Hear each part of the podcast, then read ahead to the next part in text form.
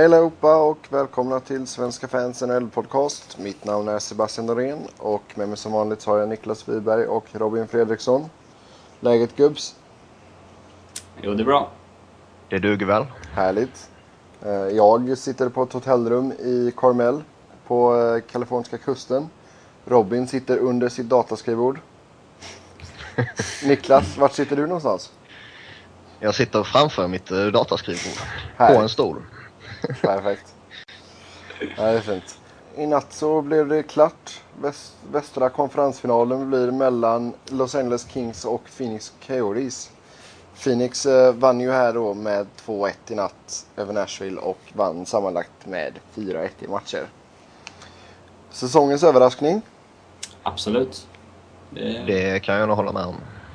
Det är, det är väldigt... Eh, alltså laget har ju spelat stabilt under långa perioder under säsongen men man trodde väl aldrig riktigt att de skulle gå så här långt va? Även fast det såg ut som att de ändå så skulle ta sig till slutspelet. Nej, man har ju fått ett spel från Mike Smith framförallt som eh, jag inte tror att någon eh, ens hade hoppats på att han skulle närma sig de här höjderna som han spelar på nu.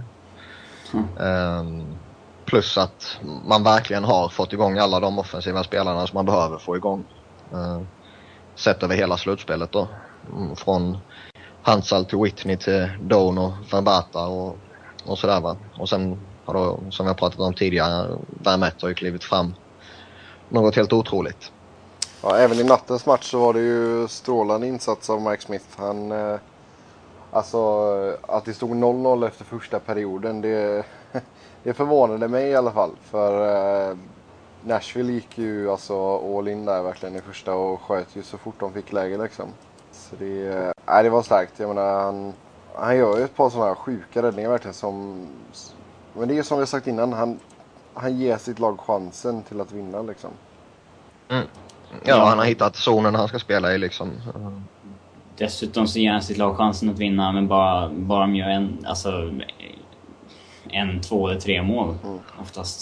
Så att, eh, Jo men jag menar återigen så blir de ju ut, alltså just det med skotten va. Det är, nu var det 33-17 i natt. Det är ju ofta det är sådana här sjuka siffror ändå. Liksom det är, de skjuter ju nästan dubbelt så många skott liksom.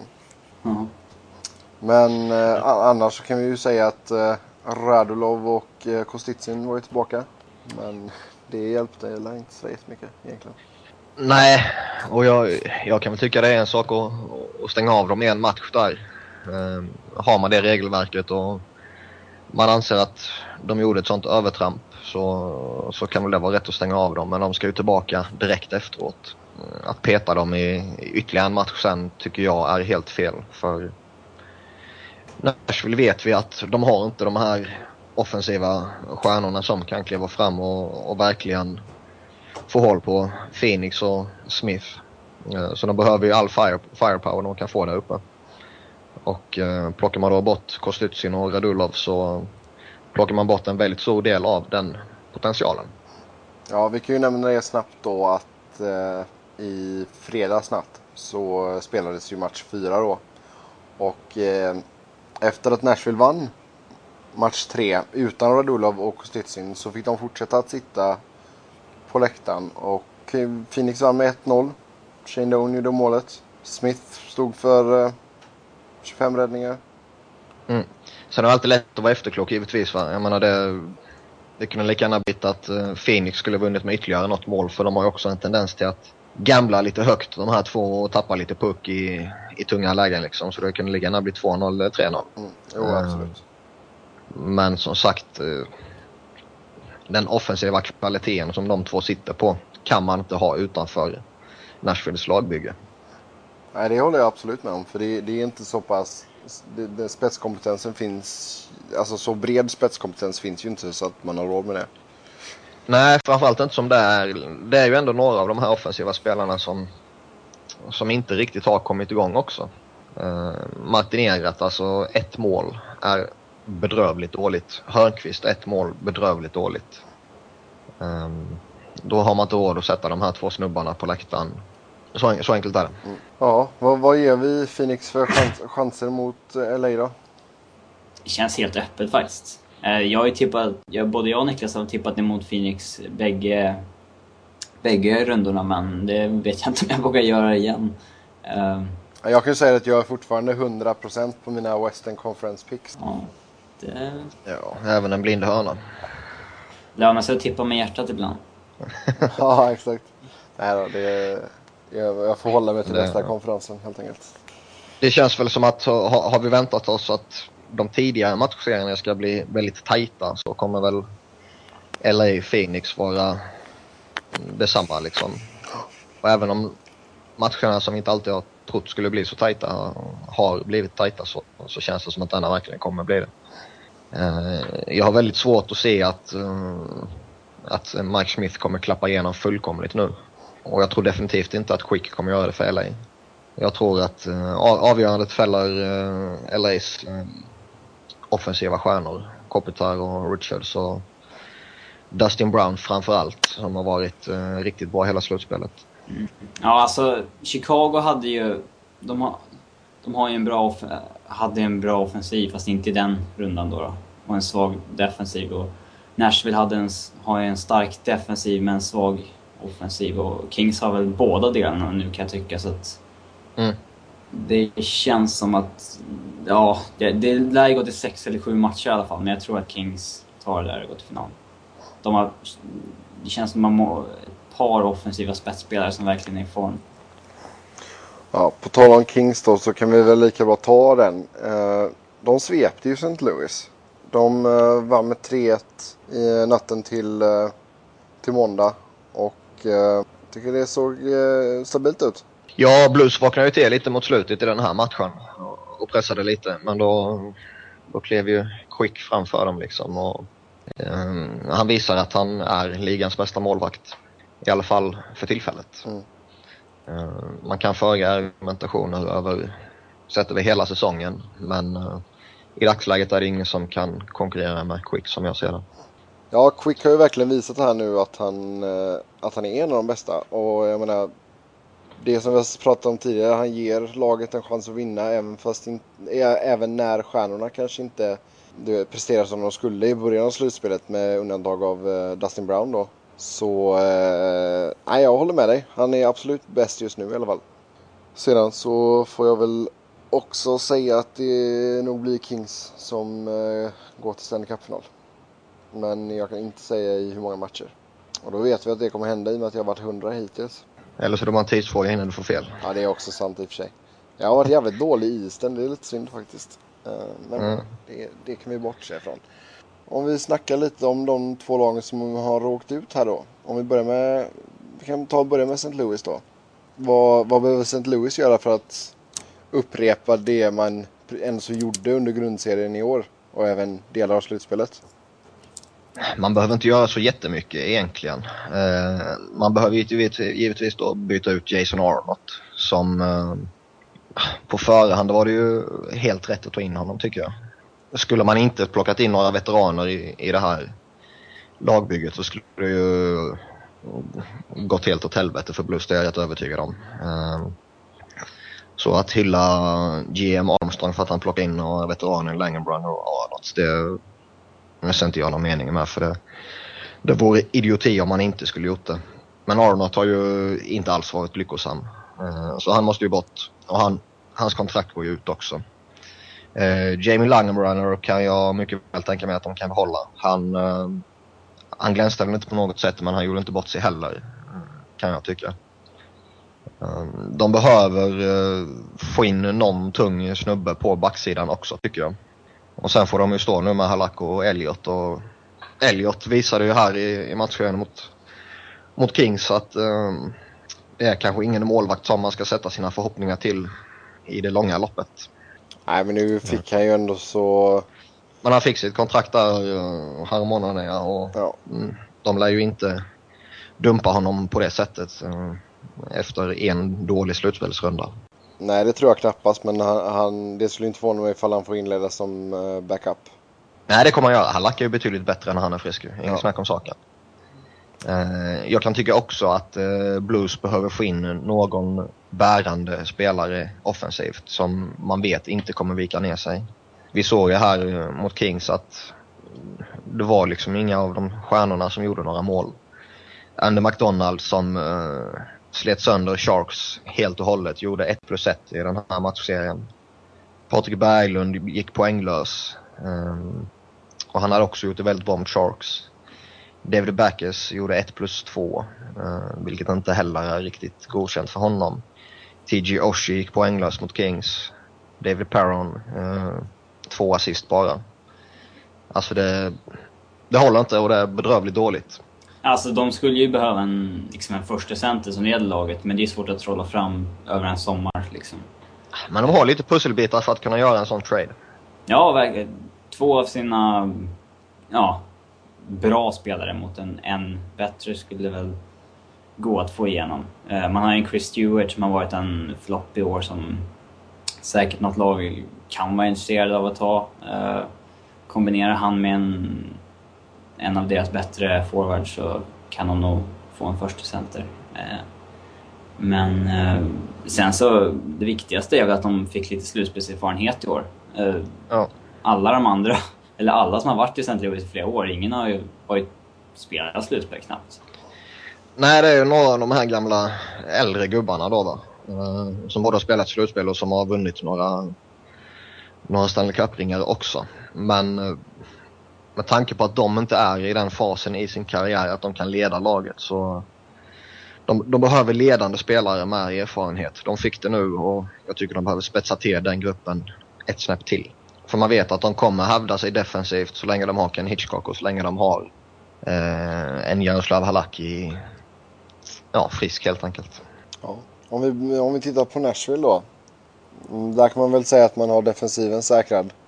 Ja, det är inte så jävla säkert. Det beror ju helt på vad som händer med Sutter och Webber. Det kan ju ja. hända... Alltså det känns som att antingen sticker båda eller ingen den sommaren. Det, det vore ju förödande för dem att tappa båda. Ja, Weber är väl, han är i alla fall RFA så honom klarar de ju sig med ett år till sannolikt. Uh, Ryan Suder, svårt att tolka vad han vill i hans uttalande och, och liksom han känns väldigt öppen för både att stanna men också för att lämna. Man undrar ju också hur det påverkar honom att Nashville, alltså de gick ju hyfsat långt i slutspelet, sen gick de på en mina och kanske var han nöjd med den satsningen de gjorde inför trade deadline och vilket han sa att han förväntar sig att man ska göra och det är en grundförutsättning för att han ska stanna. Kanske var han nöjd med den satsningen, kanske tyckte han inte om den med tanke på att det var en chansning att ta in Andrei Kostitsin och det var en chansning att ta in Alexander Radulov. Vilket mm, väldigt många sa redan när det skedde. Och det visade sig att det uppstod ju problem med de två. Så det, jag tror inte att Ryan Suder eller Shea Weber heller för den delen kommer ha någon större chans att vinna Stanley Cup med Nashville. Eh, man kommer vara ett lag som, som utan problem kommer ta till slutspel.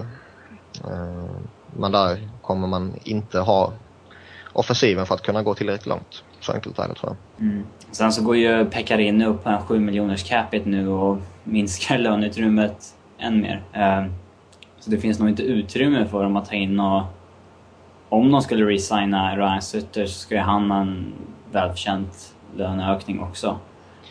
Eh. Ja, alltså Shea Weber lär ju inte få mycket mindre än vad han redan har nu. 7,5. Och Ryan Suder ska ju minst ha 6 miljoner. Mm. Eh, eller om man skriver ett långtidskontrakt så man kan eh, pyssla ja. med det så att det kommer ner en hel del. Men han ska ju ha riktigt bra betalt i alla fall. Ja. Det känns ju som att han i alla fall vill testa free agency-marknaden och se vad... Ja, många lag kommer gå efter honom stenhårt med ju. Många förmodade topplag. Ja. Så att eh, han vill i alla fall testa på och se vad som finns, det är jag rätt övertygad om. Eh, sen, eh, sen så har de ju i stort sett samma sak som eh, St. Louis på forwardsidan, att de inte har stjärnspelarna som leder laget utan de har en extrem bredd istället. Mm. Och, eh, frågan om de är nöjda med det eller om de vill göra någonting i sommar därför att få in en, en ledande offensiv spelare. Alltså det, det, är ju, det är ju svårt det här med, alltså, det är ju samma resonemang som du säger att har man en bra bredd och allting fungerar klockrent, alla spelarna kommer igång, alla producerar, då är det fantastiska möjligheter som finns för det laget. Eh, med tanke på att det inte finns en kedja som motståndarna kan koncentrera sig på. Det finns inte en stjärna de kan koncentrera sig på. Liksom. Eh, problemen uppstår ju när det är för många av de här spelarna som inte fungerar.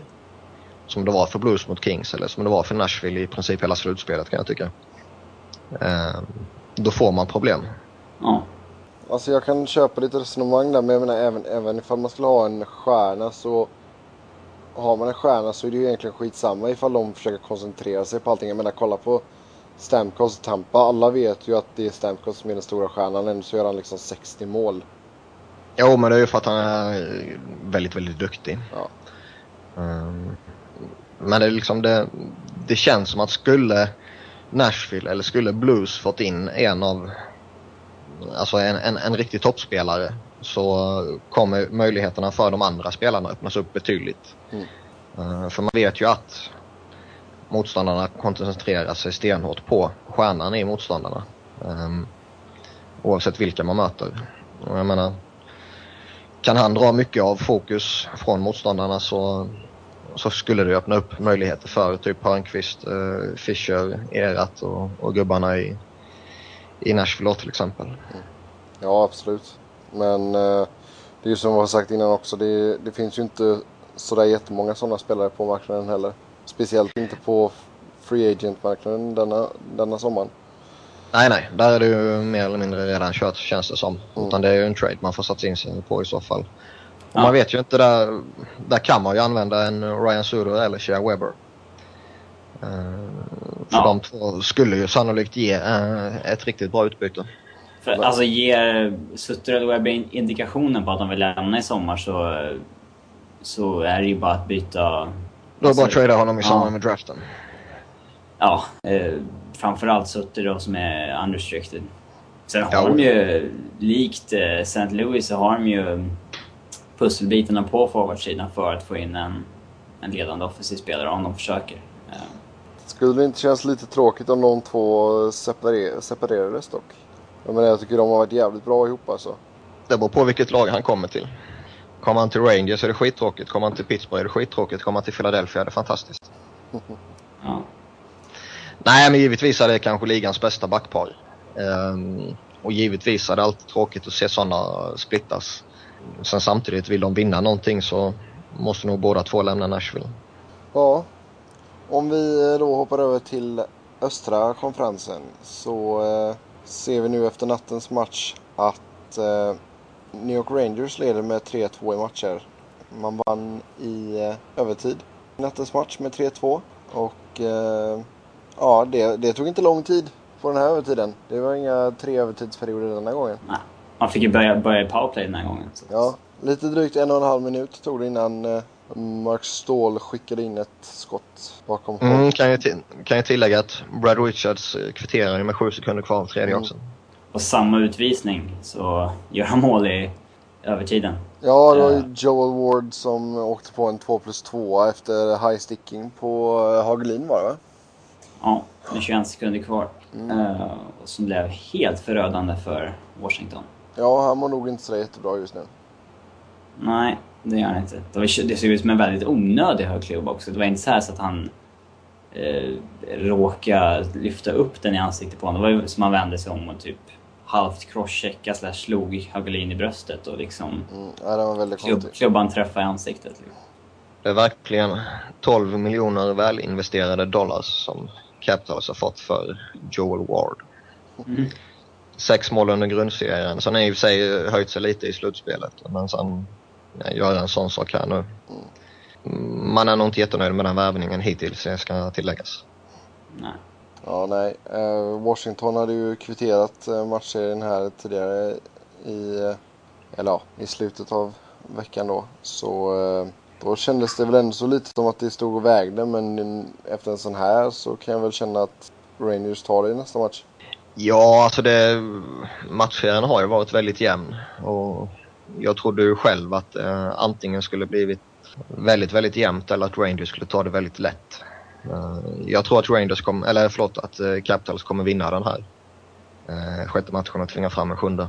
Ehm, där kan i princip allting hända. Ehm, man tycker ju att Rangers borde fått ett, eh, alltså en jätteboost i självförtroendet när de vann eh, eh den där övertidsmaratonmatchen. Mm.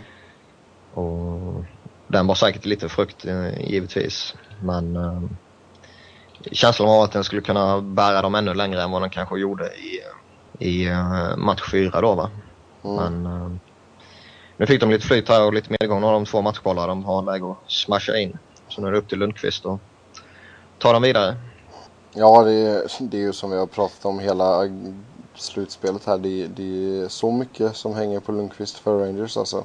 Jag menar Holtby, jag tycker inte han har varit dålig men han har inte varit lika bra som han var i, i första rundan.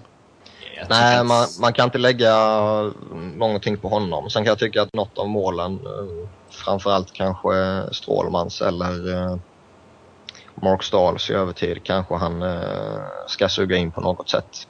Men han var ju riktigt bra i maratonmatchen där också.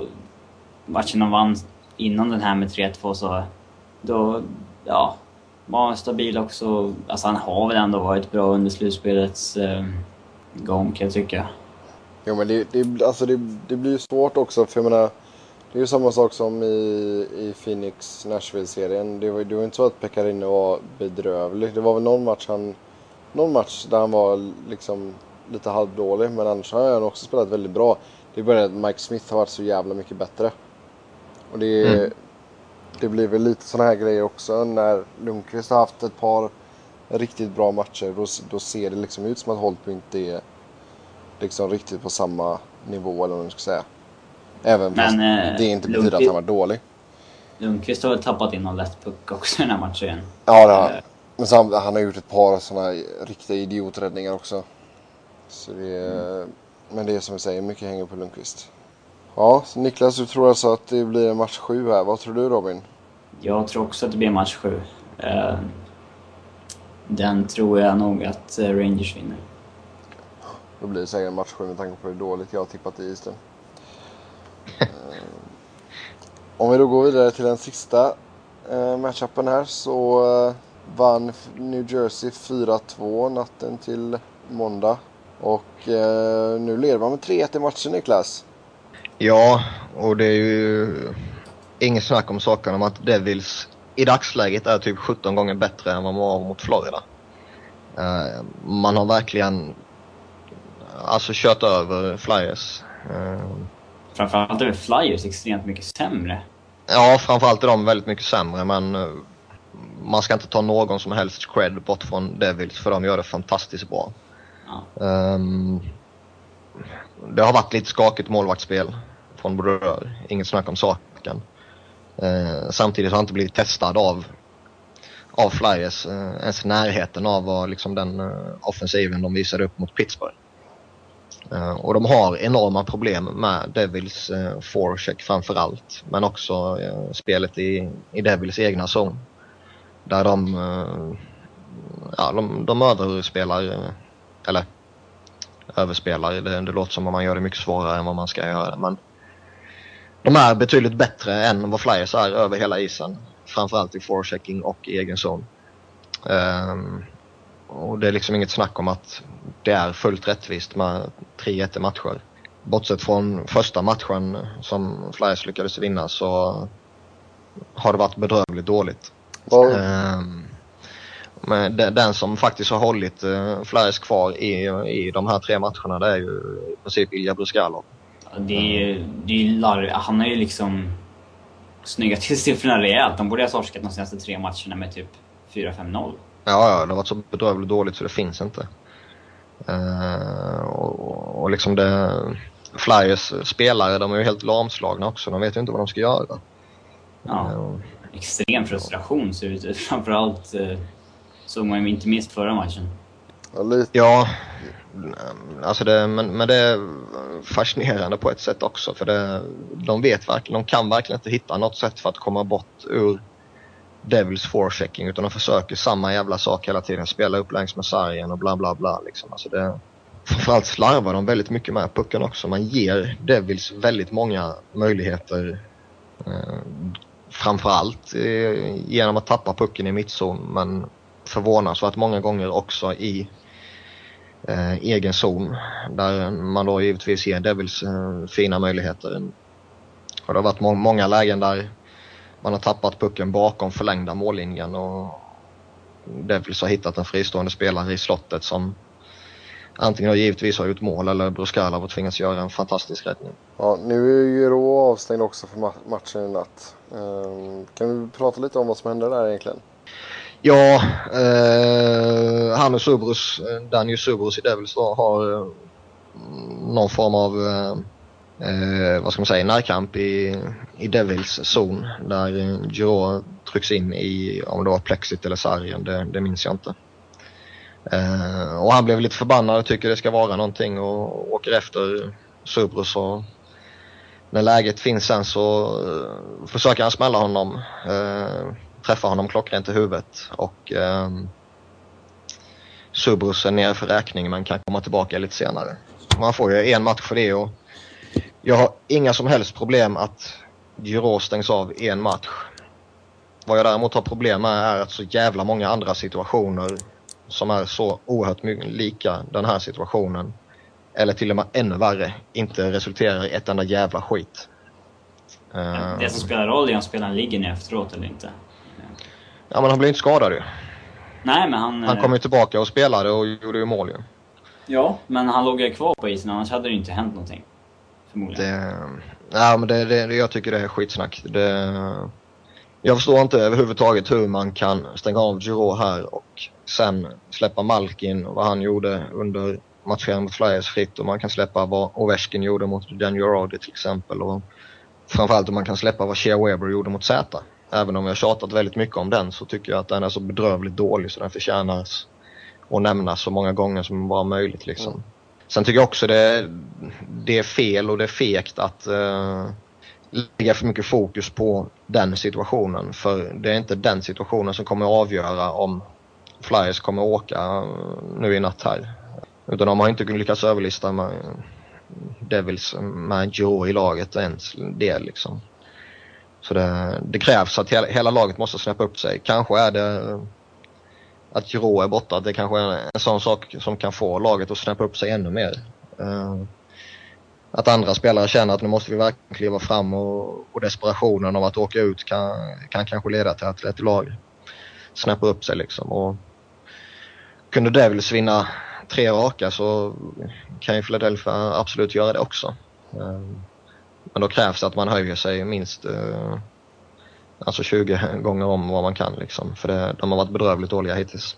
Sannolikt, kan, vi kan tillägga det också, att sannolikt kommer uh, André Metsaros göra comebacken att Ja, det kan behövas för att i senaste matcherna så har man ju sett uh, varför Lilja ses som en sjunde back till exempel och uh, att Erik Gustafsson är en rookie och Ja, framförallt vi... tycker jag att Erik Gustafsson har visat att um, han är, fortfarande inte är fullt redo för ordinarie tjänstgöring så att säga. Eh, Lilja är Lilja. Eh, han har eh, generellt sett gjort uh, godkänt. Och som sagt återigen, jag tycker också det är fel att peka ut Gustafsson och, och Lilja när alltså Grossman har, har inte riktigt varit lika het som han var tidigare och sannolikt det beror på att han är rätt saftigt mörbultad. Eh, Braden Corb Coburn håller fortfarande en hög klass men Matt Carl och Kimmo Timonen har inte riktigt fungerat här heller. Eh, och som sagt sen är det ju en, en hel drös med forwards som, som inte presterar tillräckligt bra. De verkar väldigt sargade på backsidan. Det känns som att det inte är en enda back i Flyers som inte spelar med extremt mycket skavanker. Alltså. Jag tror Coburn har nog inga större problem. Uh, han, han, han plöjer på. Men Timonen vet vi, uh, han är alltid sargad. Han har, inte ja, spelat, han har inte spelat friskt de senaste fem åren. Han sitter ju och grimaserar i båset hela tiden. Liksom. Ja, han har, han har ju en spelstil som inte är uh, gynnsam mot sin egna kropp heller. Nej, han har ju en Niklas Lidström-kropp men spelar inte som Niklas ja, Lidström. Ja, nej så är det. Sen kommer han aldrig vika ner sig. Utan han kommer köra på och han kommer ha ont och han kommer vara mörbultad. Så det är liksom inget snack om den saken. Däremot Matt Karl tycker jag nu har gnällt på honom jättemycket de senaste veckorna men han är så bedrövligt dålig. Visst han täcker mycket skott. Men uh, vad fan gör det när du titt som tätt går bort i positionsspelet ändå liksom. Och i princip inte gör någon nytta alls i, offensiven och inte kan skjuta. Så han, han måste ju försvinna, så enkelt är det. Givetvis är det ju tapp att uh, Metros har varit borta så länge också. Han kommer inte komma in som någon frälsare nu här när han har varit borta i två månader heller liksom. Finns det då någonting som talar för att Philadelphia ska lyckas vända på detta? Alltså i grund och botten så är det ett bättre lag än Devils tycker jag. Alltså spelar de bara som de gjorde i ja, de matcherna mot eh, Pittsburgh och första matchen mot Devils så, så ska de typ ta tre raka tycker jag. För att de har ett så bra lagbygge i grunden. Uh. Ja, alltså Danny Breer sa ju det i en intervju här att uh, lyckades de vända mot Boston som de gjorde 2010 och då var det ju ändå väldigt många av de här spelarna idag som var med då också. Så kan man ta med sig den känslan så, så finns det goda möjligheter att vinna tre raka mot Devils. Uh, inget snack om saken. Devils har varit jätteduktiga hittills uh, som, som vi sa tidigare och liksom ingen, man ska inte ta någon cred bort från dem överhuvudtaget men Philadelphia kan höja sig och måste höja sig.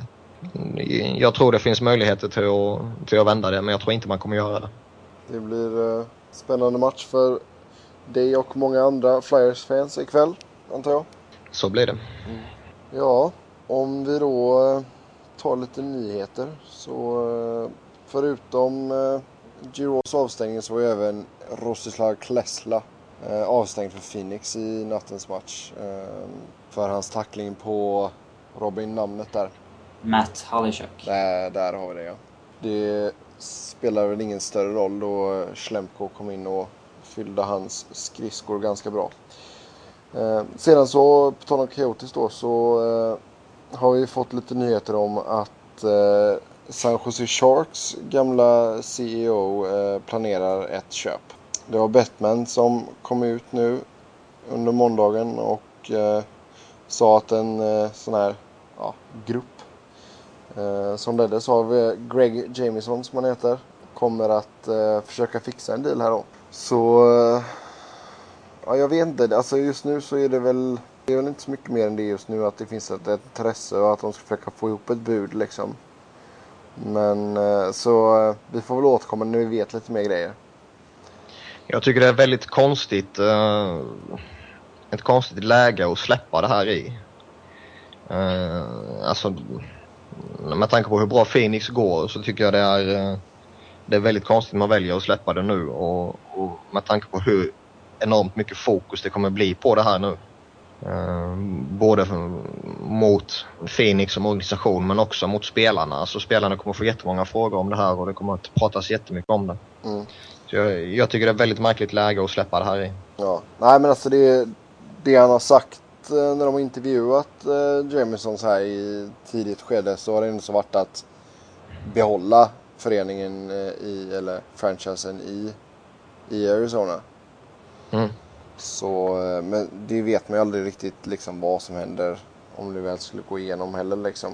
Men, nej, nej, men det, det, det är just det jag menar, den osäkerheten. Mm. Nu när allting flyter på så fantastiskt bra för hela Coyotes så tycker jag att eh, man bör vänta till efter slutspelet oavsett hur långt Phoenix nu än går. Uh, så tycker jag det är fel att lägga den osäkerheten och den diskussionen och spekulationerna på organisationen i, i dagsläget. Ja, absolut. Det, det är någonting som man verkligen kunde ha väntat med. Liksom. Det, det är som sagt väldigt konstig timing för detta. Och uh, man får väl hoppas att spelarna kan koppla bort det och koncentrera sig på hockeyn. Mm.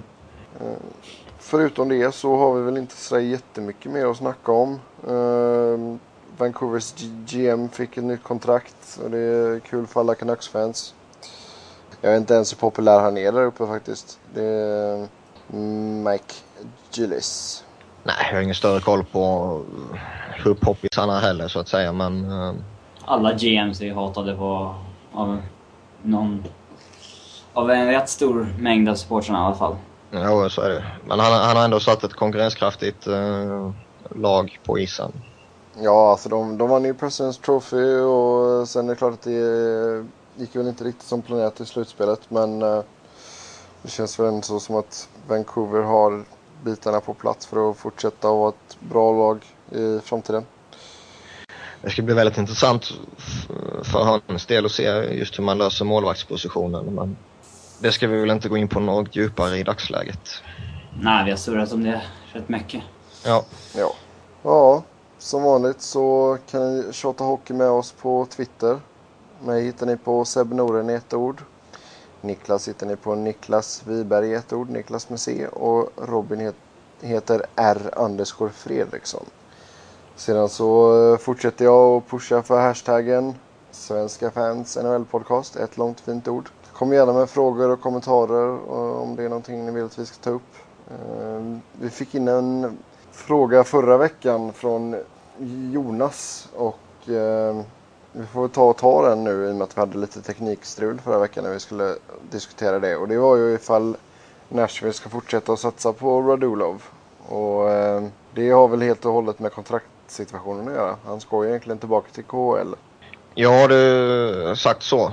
Uh, men uh, kunde han skita i hans NHL-kontrakt tidigare så kan han lika gärna skita i det här kontraktet känns det som. Och med tanke på vad som hände här nu så är frågan om, om Nashville ens vill, vill ta tillbaka honom.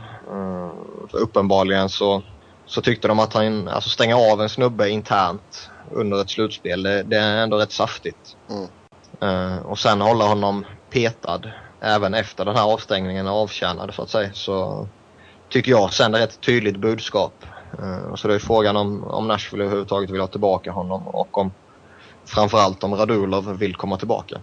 Ja, och sen där så hade det väl också blivit lite hur man skulle liksom få fram pengarna och allt sånt där. För det, det hade ju behövts en, en rejäl löneökning på honom också.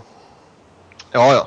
Eh, är han kvar i, i Nashville eller NHL så, så kommer han ju att hava in några miljoner. Det är inget snack om saken. Så duktig är han ändå och så mycket har han bevisat under sin karriär. Mm. Nashville har ju sagt att uh, möjligheterna finns att eh, spendera stora pengar på sina tre toppspelare har de ju sagt då i, i uh, Weber, Suder och Pekka Arena. Um, ehm, så frågan är hur mycket de, eh, de är redo att lägga på Radulov då också om det skulle bli aktuellt. Jo men det känns väl nästan mer som att Nashville kanske borde ta en, sån, en sån här klassisk low risk high reward gambling på någon yngre spelare som har visat att han kan hitta målet i, i juniorligor och farmarligor och sådär. Istället för att signa upp Radulov på feta pengar. Ja, lite så är det. Uh, och man, man har ju till exempel en, uh, en sån som Gabriel Bork som uh, han skötte sig väl helt okej okay under grundserien med 7 mål, 19 poäng på 43 matcher. Eh, men han imponerade verkligen under slutspelet med, med tre mål och fem poäng på tio matcher. Och jag tycker han var väldigt duktig i spelet generellt också, i alla fall de matcherna jag såg. Eh, så han kan ju förtjäna en plats kan jag tycka. Och det, det, men som sagt, det ska bli väldigt intressant att se hur, hur båda parterna resonerar kring eh, Radulov och samma sak med Andrei Kostitsin som också har utgående kontrakt det hänger mycket på hur Nashville bygger sitt lag i framtiden. Alltså, lägger de upp... De har redan lagt upp feta pengar på det inne. Så ska de göra det på Webber, Sutter och sen skulle de göra det på Radulov också. Då, då har de inte råd att ha kvar den här bredden längre som de har. Då måste de ju bygga om laget helt. Liksom. Och det, det tror jag inte att de vill göra. De vill nog ha det här, det här breda lagbygget där, där man har tre lika bra kedjor. Ja, de har ju några utgående kontrakt också på typ Sergej Kostitsin eh, förtjänar ju definitivt vara kvar. Eh, Colin Wilson eh, bör väl vara kvar kan jag tycka. Eh, båda, båda, båda, två, båda de två är RFA. Eh, Paul Garsdal eh, frågar vad han själv vill. Eh, om han vill tillbaka till Buffalo eller om han vill köra vidare i Nashville eller testa marknaden. Men eh, det är också en, en, en, spelare som jag tycker att Nashville ska försöka förlänga med om, om möjligheten finns. Sen har de ju då sina eh, superstjärnor på backsidan plus eh, både Hal Gill och eh, Francis Bullion som också är UFAs. Eh, så det finns ju några kontrakt att jobba med där. Anders Lindbäck också, får vi inte glömma, RFA. Eh, så de kommer ha lite att göra där. Ja. Sen lite snabbt, eh, nu är ju Kings och Phoenix klara här och Tror ni att de vill att det ska bli långa serier mellan lagen i öst så att de får vila lite mer eller vill de komma igång så fort som möjligt? Alltså det, det finns jättefördelar och det finns nackdelar med, med båda grejerna. En längre vila kan vara väldigt positivt för de som är sargade och, och de som har småskavanker och, och så vidare och så vidare. Om man har skadade spelare som är på väg tillbaka och, och hela den biten. Va? Det kan också vara väldigt negativt för man tappar allt flyt man har och man tappar eh, tempo och hela den biten. Om man är målvakt som är inne i zonen så är det inte så kul att få ett break heller. Nej, nej precis. Uh, man såg till exempel på Flyers när de fick sitta en vecka efter att ha slagit ut Pittsburgh. Så hade de ju jätteproblem i, i början av match 1 mot uh, New Jersey. Och, alltså, nu gäller det ju båda lagen så att... Uh... Ja, nu gäller det båda lagen så jag tror inte det kommer ha någon jättepåverkan så utan det, det, det kan nog vara rätt, rätt jämnt även i, i inledningen på första matchen här jag, jag, tror det skulle ha större inverkan om, om ett lag skulle tragglat på i, fram till sju matcher och, och sen fått två, tre dagars vila bara och sen in i konferensfinal. Och det andra laget skulle vilat en vecka. Mm. Så nu tror jag inte det kommer påverka på samma sätt. Och eh, med de orden så tackar vi för oss. Vi kommer fortsätta att köra en gång i veckan här nu framöver. Eh, då det inte är lika tätt matchande. Så vi hörs igen nästa tisdag. Tills dess så får ni ha det gött. Hej då! Hej hej! Hej!